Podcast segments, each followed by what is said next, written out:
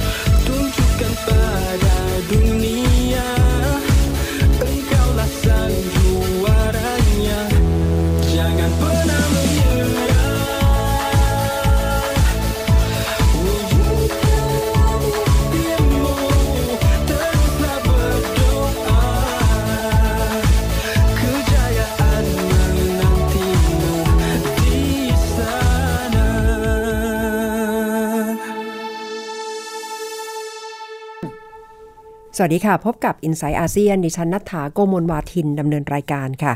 พูดถึงอาเซียน มหกรรม กีฬาซีเกมส์ ครั้งที่ 29 ปิดฉากลงไปแล้วนะคะ ที่กรุงกัวลาลัมเปอร์ประเทศมาเลเซีย เจ้าภาพก็คือประเทศมาเลเซียในการแข่งขันครั้งที่ 29 ในครั้งนี้ กลายเป็นการแข่งขันกีฬาซีเกมส์ที่อื้อฉาวอย่างมาก แต่อาจจะไม่เหนือความคาดหมายของหลาย ๆ คนที่ติดตามวงการกีฬานะคะ เพราะว่าแทนที่การแข่งขันกีฬาซีเกม ซึ่งจัดขึ้นทุก 2 ปี จะเป็นการกระชับเชื่อมความสัมพันธ์ระหว่างกลุ่มประเทศอาเซียนด้วยกัน กลับกลายเป็นว่าทุกครั้งเวลามีการจัด ก็จะมีเรื่องต่อว่าต่อขานวิพากษ์วิจารณ์ และเจ้าภาพก็มักจะตกเป็น ผู้ที่ถูกกล่าวหาว่าใช้กลโกงสารพัดเพื่อที่จะกวาดเหรียญทองให้ได้มากที่สุด และปีนี้ก็เกิดขึ้นอย่างชัดเจนนะคะ กับการกระทำในหลาย ๆ เรื่องของมาเลเซียที่ถูกจับตามองว่า แม่ ดูแล้วเกินที่จะรับได้ เพราะว่าต้องการเหรียญอย่างมาก และก็คว้าไปเป็นอันดับหนึ่งได้ในที่สุดจริง ๆ นะคะสำหรับประเทศมาเลเซีย ประเทศไทยนี่ตามมาเป็นอันดับสองแต่ว่าอันดับจำนวนเหรียญทองต่างกันมากเหลือเกินค่ะ แต่สำหรับเหรียญทองเหรียญหนึ่งที่ไทยก็ภาคภูมิใจไม่น้อยก็คือได้เป็นแชมป์ฟุตบอล ในครั้งนี้เอาชนะเจ้าภาพมาเลเซียไปได้ 1 ประตูต่อศูนย์ค่ะ ได้เห็นแฟนบอลนักกีฬาเฮกันทั้งสนามนะคะ กับความภูมิอกภูมิใจ และก็ทำให้ อย่างน้อยก็รู้สึกว่ายังรักษาเหรียญสำคัญไว้ได้ค่ะ แต่สำหรับการแข่งขันกีฬาซีเกมส์ครั้งที่ 29 ในครั้งนี้ ก็คงจะทำให้หลาย ๆ คนไม่ค่อยที่จะศรัทธากับวงการกีฬาเท่าไหร่นะคะ ด้วยความที่ได้เห็นความพยายามของประเทศเจ้าภาพ ที่จะกวาดเหรียญทองให้ได้มากที่สุดจนลืมนึกถึงกติกา มารยาทการแข่งขันต่างๆ แต่เอาละค่ะ ก็ได้เห็นภาพที่เกิดขึ้นนะคะ ก็ต้องยอมรับว่ายังมีหลาย ๆ เรื่อง ที่ประเทศอาเซียนคงจะต้องปรับปรุงกันอีกมากสำหรับการเป็นเจ้าภาพจัดการแข่งขัน กีฬาซีเกมค่ะ จริงๆ ครั้งนี้คำขวัญในการจัดก็คือ เราจะรุ่งโรจน์ไปด้วยกัน การแข่งขันกีฬาทั้งหมด 404 สนามแข่งขันนะคะ จากกีฬา 38 ประเภท ปิดฉากกันในวันที่ 30 สิงหาคมที่ผ่านมานี้แหละค่ะ เป็นการแข่งขันที่จะต้องติดตามกันทุก ๆ 2 ปีนะคะสำหรับมหกรรมกีฬาสำคัญของอาเซียน แต่พูดถึงภัยร่วมกันอีกด้านหนึ่งของอาเซียนก็คือเรื่องของไซเบอร์ ซึ่งช่วงหลังถูกจับตามองว่าเป็นเรื่องที่หนักมากขึ้นเรื่อยๆ เพราะว่าเรื่องของเทคโนโลยีไม่อาจจะมองข้ามได้อีกต่อไป เพิ่งจะมีงานสัมมนาเรื่องนี้นะคะ และมีผู้รู้จากทั้งญี่ปุ่นและประเทศอื่น ๆ มาร่วมวงสัมมนากันเพื่อชี้ให้เห็นถึงภัยคุกคามในโลกไซเบอร์ซิเคียวริตี้ค่ะ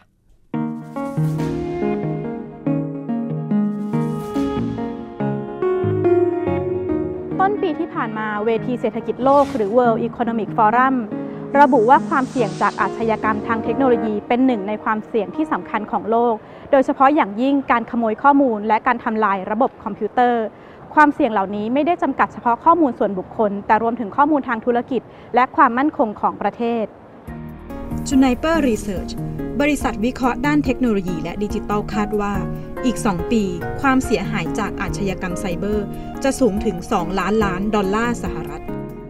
ในอนาคตไม่เพียงจำนวนอาชญากรรมไซเบอร์จะเพิ่มขึ้น แต่รูปแบบจะซับซ้อนและสร้างความเสียหายมากขึ้น เอเชีย ภูมิภาคที่มีการใช้งานอินเทอร์เน็ตมากที่สุดในโลก ญี่ปุ่นเป็นหนึ่งใน 5 ประเทศเอเชียที่ตกเป็นเป้าหมายการโจมตีหลัก Uh, cybersecurity in Japan is now, uh, frankly speaking, getting worse and worse. So the number of so cyber attack against so, uh, Japan is so, uh, drastically increasing. So now maybe most of the PC and servers are attacking, attacked by the so unknown so cyber attackers. But the most severe problem is uh, so uh, we can't understand who is the real cyber attacker. This is the so the common concern not only in Japan but also in Asian countries. ประเทศในสมาชิกอาเซียนถูกมองว่าเสี่ยงต่อการโจมตีทางไซเบอร์ เนื่องจากในภูมิภาคนี้มีการขยายตัวทางเศรษฐกิจ และการเพิ่มขึ้นของจำนวนผู้ใช้งานอินเทอร์เน็ตอย่างต่อเนื่อง ข้อมูลจาก ITU ระบุว่า หลายประเทศในภูมิภาคนี้มีข้อจำกัดต่อการรับมือปัญหาความมั่นคงไซเบอร์ ปัจจุบัน ยังไม่มีข้อมูลงานวิจัยที่เป็นระบบเกี่ยวกับความรุนแรงและผลกระทบของอาชญากรรมไซเบอร์ในอาเซียน แต่มีรายงานของบริษัทด้านไอทีถึงอาชญากรรมไซเบอร์ในรูปแบบต่างๆ เช่น การแพร่กระจายของมัลแวร์ แรนซัมแวร์เรียกค่าไถ่ การยิงเว็บให้ล่ม การมุ่งโจมตีระบบคอมพิวเตอร์เฉพาะหน่วยงาน โจรกรรมข้อมูลบัตร ATM รวมไปถึงการแฮ็กข้อมูลเพื่อผลประโยชน์ต่างๆ มาเลเซีย ประเทศลำดับต้นๆ ที่มีความพร้อมในการรับมือปัญหาอาชญากรรมไซเบอร์ ก็พบปัญหาการโจมตีทางไซเบอร์หลักๆ เช่น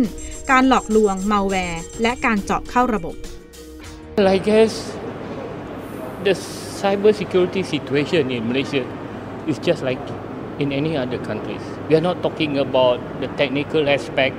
but also other aspect. You know the, dis, the di- uh, yeah, you know the dissemination of fake news, and apart from that, of course, various forms of cybercrime. Any approach towards cyber security initiative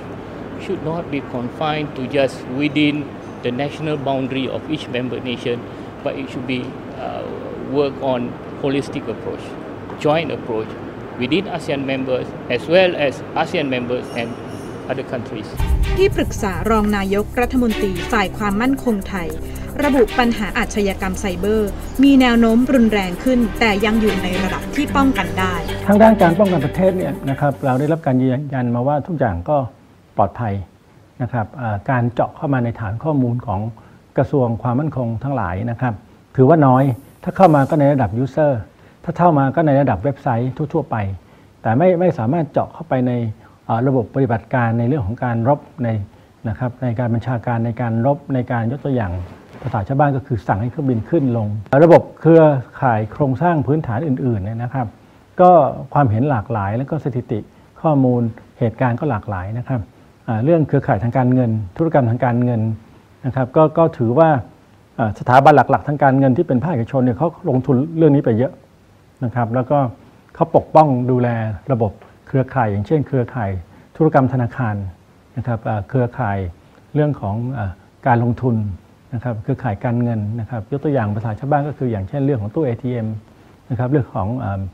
ธนาคารออนไลน์นะครับเรื่องเหล่านี้เขาบอกเขาลงทุนไปเยอะแล้วเขาก็ป้องกันได้ดี แต่เราก็เห็นการโจมตีเป็นระลอกระลอกต่อเนื่องนะครับมีข่าวไปแล้วนะครับ เพราะฉะนั้นตรงนี้ก็แก้ปัญหารายวันแล้วก็ป้องกันนะครับแล้วก็ถือว่าเขาก็ป้องกันได้ดี ประชาคมอาเซียนเห็นความสำคัญของการสร้างความมั่นคงทางไซเบอร์ แต่ช่องว่างทางเทคโนโลยี และการให้ความสำคัญต่อปัญหาดังกล่าวในแต่ละประเทศแตกต่างกัน แม้ทุกประเทศจะมีศูนย์ประสานการรักษาความมั่นคงปลอดภัยระบบคอมพิวเตอร์ แต่ศักยภาพในการดำเนินงานของบางประเทศยังมีข้อจำกัด ครึ่งหนึ่งของประเทศสมาชิกอาเซียน มียุทธศาสตร์ชาติว่าด้วยความมั่นคงปลอดภัยไซเบอร์ ไทยกำลังจัดทำยุทธศาสตร์ดังกล่าว ซึ่งเป็นส่วนหนึ่งของยุทธศาสตร์ชาติ 20 ปี ยุทธศาสตร์ของเราเนี่ยอาจจะแตกต่างจากหลายประเทศที่เขาพัฒนาแล้วเข้าจะเป็นเน้นเรื่องการป้องกันการโจมตี เน้นเรื่องความปลอดภัยแต่ของเราเน้นเรื่องการพัฒนาไปด้วย ก็คือเมื่อป้องกันแล้วเราก็พัฒนาพื้นที่ตรงนี้ให้ใช้ประโยชน์ได้จริงมากขึ้น โดยมีการรองรับในธุรกิจธุรกรรมในเชิงเศรษฐกิจสมัยใหม่นะครับ ตรงนี้อีกส่วนหนึ่งที่อาจจะชัดเจนนะครับก็คือเรื่องของการ สร้างความเข้าใจสร้างนะครับสร้างพลเมืองนะครับสร้างเสริมความเข้มแข็งของพลเมืองในการใช้ตรงนี้นะครับ ซึ่งเรื่องนี้ก็จะเป็นยุทธศาสตร์สำคัญก็คือภูมิคุ้มกัน แต่ไม่ใช่เชิงป้องกันแบบไฟวอลแบบปิดไม่ให้มีการเจาะ แต่สร้างคนส่วนสุดท้ายก็เป็นเรื่องของนานาชาตินะครับใน 8 เรื่องหลักนะครับก็อาจจะมีเรื่องของนานาชาติ มีเรื่องของการใช้มาตรฐานสากล มีเรื่องของการร่วมมือกับเพื่อนบ้านกับอาเซียนนะครับในการทำศูนย์นะครับขณะนี้ที่เสนออาจากอาเซียนเข้ามาคือให้มีการตั้งศูนย์อ่าไซเบอร์ของอาเซียน แล้วก็ศูนย์ไซเบอร์แห่งชาติ ในการดูแลเรื่องเหล่านี้ให้เป็นระบบชลันทรโยธาสมุทรข่าวเจาะย่อโลกไทย PBS รายงาน วิเคราะห์โดยคุณชลันทรโยธาสมุทรนะคะ ที่ได้ไปติดตามสถานการณ์ เรื่องของความมั่นคงปลอดภัยในโลกไซเบอร์ค่ะ ซึ่งได้มาจัดการประชุมกันที่ประเทศไทยนะคะ แสดงให้เห็นถึงความเป็นห่วงร่วมกัน และต้องพยายามที่จะรับมือกับภัยคุกคามในโลกยุคดิจิทัล ที่มาพร้อมกับข้อมูลข่าวสาร การใช้คอมพิวเตอร์ เทคโนโลยี และสมาร์ทโฟนต่างๆ ค่ะ เมื่อพูดถึงความคิดของคนที่ถูกปล้นจากสมาร์ทโฟน ปฏิเสธไม่ได้นะคะว่าด้วยความที่เราเองใช้สมาร์ทโฟนกันอย่างถี่ยิบแต่ละวันอาจจะใช้เวลากันไม่ต่ำกว่าคนละ 3-4 ชั่วโมงต่อวันนะคะ โดยที่ไม่รู้ตัว แล้วการส่งผ่านความคิดต่างๆ ในสมาร์ทโฟนกำลังส่งผลกระทบ ต่อความรู้สึกนึกคิดของเราอย่างไร ดิฉันคุยเรื่องนี้ในคิดยกกำลังสองค่ะ ที่ว่าถูกปล้นนี่คืออะไรคะอาจารย์ ครับมันก็เริ่มจาก article หนึ่งครับที่ผมไปหาในอินเทอร์เน็ตมาเขาว่า it smartphone is hijacking your mind นะ hijack ก็เหมือนกับปล้นมือถือเราเนี่ยสลับนะขโมยอากาศความคิด hijack ไปเลยนะคะ ใช่ คือเขาเขาบอกเขาเริ่มจากว่ามือถือเนี่ยมันกลายเป็นอวัยวะที่ 33 ตอนนี้มันเป็นโลกของ SMCI เราเคยนำเสนอไปแล้ว Social Mobile Cloud Big Data อันนี้เราหยิบเฉพาะโมบายมาก่อน เนี่ยตอนเนี้ยโหถ้าเราลืมโทรศัพท์เนี่ยขับรถออกจากบ้านก็ต้องกลับไปเอา คือมันมันอวัยวะเป็นสิ่งที่ติดตัวขาดไม่ได้จริง ๆ นะคะใช่แล้วเขาถ้ามีหลุคดนมือไปนี่รู้สึกว่ายุ่งมาก ใช่เลย แล้วเขาก็มีคนเนี่ยทำโปรแกรมขึ้นมาเขาเวลาคนใช้โทรศัพท์ จับเลยนะคะว่าแต่ละวันใช้เท่าไหร่ ปรากฏว่าเฉลี่ยออกมาแล้วคนไทยเมื่อปี 59 เนี่ย 6.2 ชั่วโมง มนุษย์เราเนี่ยมีเวลา 24 ชั่วโมงเท่ากันนะเขาบอกเวลาเนี่ยเป็นสิ่งที่ยุติธรรมที่สุดรวยที่สุดจนที่สุดก็มีเวลาเท่ากันอะนอนสัก8ชั่วโมงเหลือเท่าไหร่16 ค่ะ นี่มันเทคเราไปประมาณ6แล้วอะ เยอะมากนะ อืมเกือบเกือบหนึ่งในสามของเวลาทั้งหมดที่เรามีอยู่บนโลกนี้ เรามาดูโลกการโฆษณาเนี่ย ถ้าเกิดตรงไหนที่เราต้องเอาสายตาเราไปจดจ่อเนี่ยตัวนั้นก็จะแพง แล้วพอเราเปิดทีวีเนี่ย ถ้าเราดูรายการติดละครหลังข่าว ช่วง prime time เวลานาทีเป็นแสนก็มี ถ้าเกิดช่วงเวลาไหนเนี่ยที่ดึงเวลาคนไปจดจ่อได้มากที่สุด ตรงนั้นนะคือ value ของ mobile application นั้นเวลาเขาประเมินกันต้องคือต้องดึงเวลามนุษย์เขาเรียกว่า attention span ตอนนี้คุณนัฐาทราบไหมครับว่า เวลาของมนุษย์เนี่ย attention span เนี่ยน้อยกว่าเวลาของปลาทองอีก ที่แต่ก่อนแซวกันนะคะว่าสมาธิสั้นเหมือนปลาทอง มนุษย์เนี่ยตอนนี้ประมาณนักห้าแล้วมั้งแพ้ปลาทองอะนะคะใช่ปลาทองเก้ามนุษย์แปดเมื่อปี2013ปี2017เนี่ยอาจจะประมาณห้าหรือหกแล้ว ก็คือมนุษย์จะแบบดูดูๆแล้วก็เหมือนเราดูทีวีอยู่เนี่ย อะไรที่เราไม่ happy เราเปลี่ยนช่องเลยค่ะมือเนี่ยกดรีโมทเป็นระวิงเลยสมาร์ทโฟนก็เหมือนกัน ถ้าเราดูอะไรแล้วเอ้ยมันไม่ใช่เราก็เลื่อนไป เรียกความสนใจไม่ได้เรียกนี่ความคนสนใจเปลี่ยนผ่านหมดเลยใช่นะคะใช่ตอนนี้โปรแกรม mobile app ทุกตัวเนี่ยมันถึงต้องทำให้เราอยู่กับโปรแกรมของเขานานที่สุด ใครที่ทำให้มนุษย์อยู่กับมานานที่สุดเป็นผู้ชนะ นี่คือสิ่งที่เริ่มต้นจากการที่เขาจะดีไซน์มาเพื่อจะ hijack เราค่ะเขาเรียกว่าเอ่อ persuasive design นะมามาจากอะคอร์สในมหาวิทยาลัยแซนฟอร์ดเวลาจะออกแบบหลักสูตร mobile การแอปเรียนเป็นหลักสูตรเนี่ยนะคะเลยว่า จะดีไซน์ยังไงให้มนุษย์เนี่ยอยู่กับแอปของ you อะ ให้นานที่สุด ก็คือทุกวันนี้มีคนระดับหัวกะทิเนี่ยกำลังใช่คิดค้นกันเลย ว่าจะทำยังไงใช่ให้คนใช้สมาร์ทโฟน ก้มหน้านานที่สุด ใช่เอา เรากำลังเป็นเหยื่อในระดับโลกเลยสิคะอาจารย์ใช่แล้วยกตัวอย่างอ่าคุณนัฐาเคยดู YouTube ไหม บ่อยค่ะ Netflix หรือว่า Facebook ดูหมดวิโอค่ะ อ่าพอดูเสร็จมันเปิดต่อเลยใช่ไหมค่ะ ทำไมอะทำไมมันไม่จบอะ ไม่ยอมให้เราออกไปใช่ใช่ง่ายๆใช่ใช่มันไหมจะมันจะเปิดต่อหรือว่าตอนนี้อะเอาง่ายๆเลยอะถ้าเข้าเฟซเนี่ย มันจะมีความรู้สึกอย่างว่า เอ๊ะมันมีแดงๆอะไรขึ้นมาเปล่า มันจะเป็นแดงๆบอลลูนขึ้นมาแล้วมีตัวเลขอยู่ เอ๊ะใครมาไลค์เรากี่ไลค์ละ มันจะเหมือนกับว่า เราต้องเข้าไปดูอะไม่รู้มันเป็นอะไรอะ เรากดปุ๊บไอ้ตัวแดงๆขึ้นหรือเปล่า ถ้าตัวแดงขึ้นบนลูกโลกเนี่ยขึ้นกี่คน เราต้องมาดูนี้ หรือว่าเป็นโลกที่ว่าเขาเรียกว่า fear ที่ยังไม่ได้รับ information คือกลัวว่าเราจะแบบ miss อะไรไปหรือเปล่าเขามีอะไรกันเนี่ยต้องเข้าไปดู แล้วมันจะมีอัลกอริทึมที่ select information เนี่ย ขึ้นมา based on profile ของผมละเพราะฉะนั้นเวลาผมดูไปเรื่อยเนี่ย ผมจะเริ่มคิด เริ่มติ้ง เริ่มเชื่อ คือสิ่งที่เราเห็นเนี่ยมีคนเลือกมีโปรแกรมเลือกมาให้เราเห็น AI เลือกมาให้เราเห็น ไม่ใช่เกิดด้วยความบังเอิญ แล้วเมื่อเราเสพไปเรื่อยๆเนี่ยนิ้วโป้งเลื่อนไปเรื่อยเนี่ยเราจะเริ่มเชื่อ เริ่มอยาก เริ่มอยากไปเสพสินค้าตัวนี้ เริ่มอยากจะกินอาหารร้านนี้ เนี่ยคือมัน hijack จิต อันนี้ใจก็เราคือเลยเรา digi tal marketing จริงใช่ ไม่รู้ตัวเลยดูไปเรื่อยเออไปกินที่นี่ดีกว่า ไปเที่ยวที่นี่ดีกว่าอุ้ยอันนี้ไม่ดี อันนี้อย่าไปเลยอะไรเงี้ยมันก็จะๆสะท้อนอะไรหลาย ๆ อย่างแน่ๆแน่นอนเลยว่าคนเนี่ยไม่ดูสื่ออย่างอื่นแล้วนะคะ ตอนนี้อะไรก็ผ่านสมาร์ทโฟนทั้งหมด ใช่ครับ เพราะฉะนั้นมันกำลัง hijack เราโดยที่เราไม่รู้ตัว ทางออกปัญหานี่คือ เราต้องมี skill ที่ดูว่า อืม อันนี้มันมันใช่หรือเปล่า เอ๊ะมันไม่น่าจะเป็นอย่างนี้นะ อย่างที่ฟังมาถูกปล้นแน่ ๆ ในแง่ของเวลาความคิดอารมณ์การแสดงความรู้สึกต่างอืมๆจะมีการสร้างภูมิคุ้มกันบ้างไหมโอเคคะ อันนี้คือการที่เราจะอัปเกรดดิจิ t a ล l ิ t เ r ซีของเราอ่าเขามี Thailand 4.0 เราจะเป็นคนไทย 4.0 เนี่ยอะสกิลหนึงที่เราต้องมีคือเราจะไม่เชื่ออะไรง่าย พอเราขึ้นมาปุ๊บ เรามีการคิดว่าอืมมันใช่หรือเปล่า ไปหาข้อมูลเพิ่มเติมดูซิ มันจริงไหม คือไม่ใช่ว่าเห็นปั๊บก็ อารมณ์มาพาไปไปเลย อย่าเพิ่งเชื่อทันที ใช่แล้วเราต้องรู้ว่าจริงๆแล้วเนี่ยทุกอย่างที่เขาทำให้เราขึ้นมาเนี่ย ไม่ได้เกิดจากความบังเอิญ เกิดจากการจัดตั้งเตรียมการมา เรียกว่ายัดเยียดข้อมูลมาเข้าสายตาเราทะลุเข้าสมองเรา เราต้องรู้ตรงนี้ ก็คือรู้เท่าทันแล้วจะรู้ปเท่าทัน ฏิเสธได้ยังไงคะอาจารย์ ก็คิดดูก่อนว่าอืมมันจริงไหมมัน make sense ไหมมันเป็นไงลองไปหาข้อมูลจากแหล่งอื่นดูสิเราก็ต้องไปเสิร์ชดูแล้วเออถ้ามันพูดกันหมดทุก BBC News Reuters อะไรเหมือนกันหมดเราก็รู้ละ หรือผิดก็ผิดพร้อมกันไปเลยนะคะใช่อะไรอย่างนั้น น่าสนใจเพราะฉะนั้นเราต้องมี skill ในการใช้งานสมาร์ทโฟนที่ค่อนข้างจะคล่องตัวนิดนึง แล้วก็ไม่เชื่ออะไรง่าย เราต้อง critical thinking ว่าอืมมันเป็นเหตุเป็นผลไหม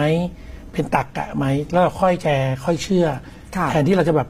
อุ้ยแชร์เลยเชื่อเลยเงี้ยเราอย่าเป็นอย่างนั้นต้องระมัดระวังกันให้ดีนะคะ เพราะว่าเวลาของเราอาจจะสูญไป ถูกขโมยไปโดยเจ้าสมาร์ทโฟน เครื่องเล็กๆ ที่เราติดกันนักติดกันหนา ณ เวลานี้ค่ะ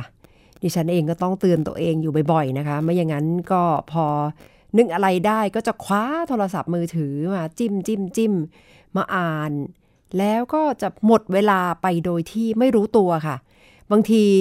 นึกว่าจะทำอย่างหนึ่งพอเจอเจ้าสมาร์ทโฟน พาไปดูเว็บนู้นเว็บนี้แอปนู้นแอปนี้ ลืมเลยว่าจุดประสงค์จริง ๆ ที่เราหยิบขึ้นมาตั้งแต่ตอนแรก เพื่อที่จะทำธุระ กลายเป็นถูกเบี่ยงเบนไปทำอย่างอื่นนะคะทำให้เสียเวลาไปมากกว่าจะรู้ตัวบางทีหมดไปแล้ว 20 นาที ซึ่งแต่ละนาทีสำคัญมากค่ะ โดยเฉพาะในช่วงวันทำงานนะคะ ภารกิจแต่ละวันก็รัดตัวมากอยู่แล้ว กลายเป็นสมาร์ทโฟนนี้เข้ามาแย่งเวลามากขึ้นไปอีกค่ะ อาจจะต้อง ปล่อยปล่อยวางวางบ้างนะคะ อย่างที่แซวๆกันว่า ได้เวลาปล่อยวางจริง ๆ ปล่อยวางในที่นี้ก็คือ ปล่อยและวางสมาร์ทโฟนลง เพื่อที่จะไปทำอย่างอื่น ที่มีประโยชน์และประเทืองปัญญามากยิ่งขึ้นนะคะ ดาบสองคมจริง ๆ ค่ะ เพราะว่าถ้าย้อนกลับไป 6-7 ปีที่แล้วก็อาจจะไม่ได้ใช้สมาร์ทโฟนกันแพร่หลายเท่าทุกวันนี้นะคะ แต่ว่า ตอนนี้นี่ใครมี2เครื่อง3เครื่องกลายเป็นเรื่องธรรมดาไปแล้ว แสดงว่าอุปกรณ์กำลังเกินจำนวนประชากรบนโลกใบนี้ค่ะทำให้เรื่องของ Big Data ปริมาณข้อมูลข่าวสารที่ลังไหลกันอยู่ในโลก อินเทอร์เน็ตนั้นมากมายมหาศาลจริง ๆ ยิ่งเป็นการทดสอบทักษะที่จะกลั่นกรองข้อมูลมาใช้ให้เกิดประโยชน์อย่างสูงสุดนะคะ มิฉะนั้นก็จะถูกข้อมูล ครอบงำแล้วถูกชักจูงทางความคิดโดยไม่รู้ตัวค่ะ ทั้งหมดคือ i n s i ซต์อาเซียนสำหรับวันนี้ค่ะ จะลากันไปด้วยบทเพลงจากประเทศเมียนมานะคะ คุณผู้ฟังคะเพื่อที่จะรำลึกถึงคนโรฮิงญา ซึ่งขณะนี้กำลังประสบปัญหาหนีภัยการสู้รบภายในรัฐยะไข่ ที่เป็นปัญหาหนักทีเดียวค่ะสำหรับวันนี้ดิฉันนัฐาโกโมลมาทิน สวัสดีค่ะ